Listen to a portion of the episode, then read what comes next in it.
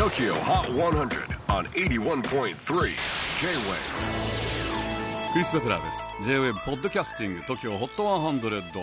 えー、ここでは今週チャートにしている曲の中からおすすめの一曲をチェックしていきます。今日ピックアップするのは87位初登場。ネナシフィーチャリングヴァンシール from Hocus Pocus B Vita V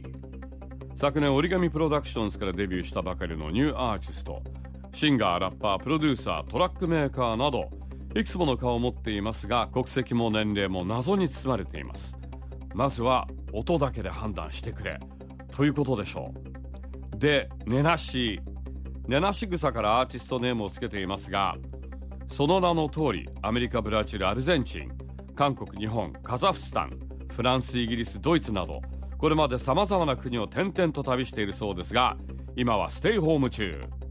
こちら今年最初の新曲 B Vita V 今のこの世の中の状況を受け書き上げたそうです。この Vita V とはフランス語で自分の人生を生きようという意味でラップにはフランスの人気ヒップホップバンドフォーカスフォーカスのメンバーヴァンシールが参加しています、